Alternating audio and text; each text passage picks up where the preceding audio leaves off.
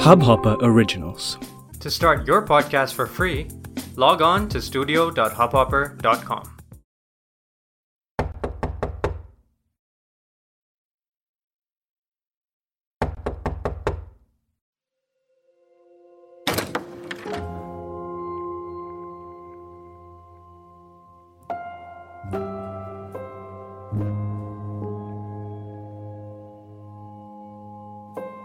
हर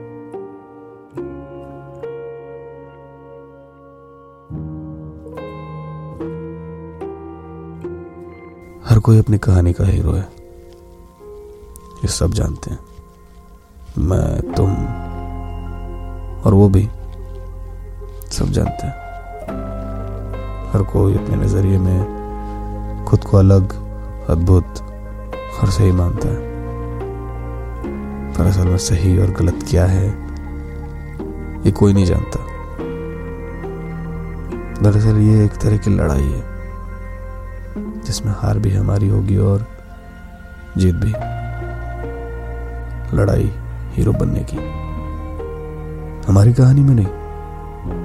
हमारी कहानी में तो हम हीरो पहले से ही हैं। लड़ाई होती है कि हम दूसरों की कहानियों में भी हीरो बने रहें। ये सब चीज़ों को अपने नज़रिए से देखने का तरीका है बस। इस लड़ाई में हम उन सबको मार देंगे जो हमारे जैसे नहीं है।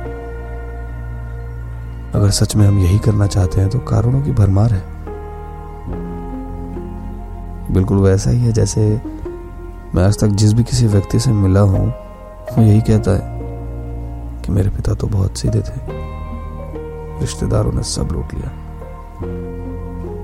पर मुझे आज तक वो व्यक्ति नहीं मिला, जो मुझे ये कहे कि वो रिश्तेदार मैं था, या मेरा बाप था। तो ऐसा करते हैं कि सभी खलनायक रिश्तेदारों को मार देते हैं। ना? इसके बाद जो बचे रह जाएँगे, वो सब हीरो होंगे। नायक,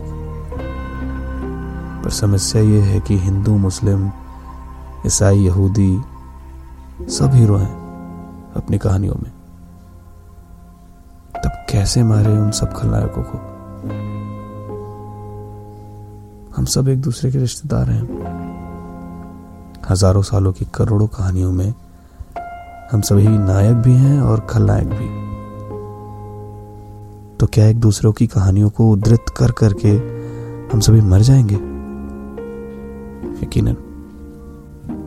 और अगर अंत में गलती से सिर्फ़ नायक ही रह जाएँगे तो मैं इस बोरियत भरे एक रंग के संसार में सबसे पहले मरना पसंद करूँगा।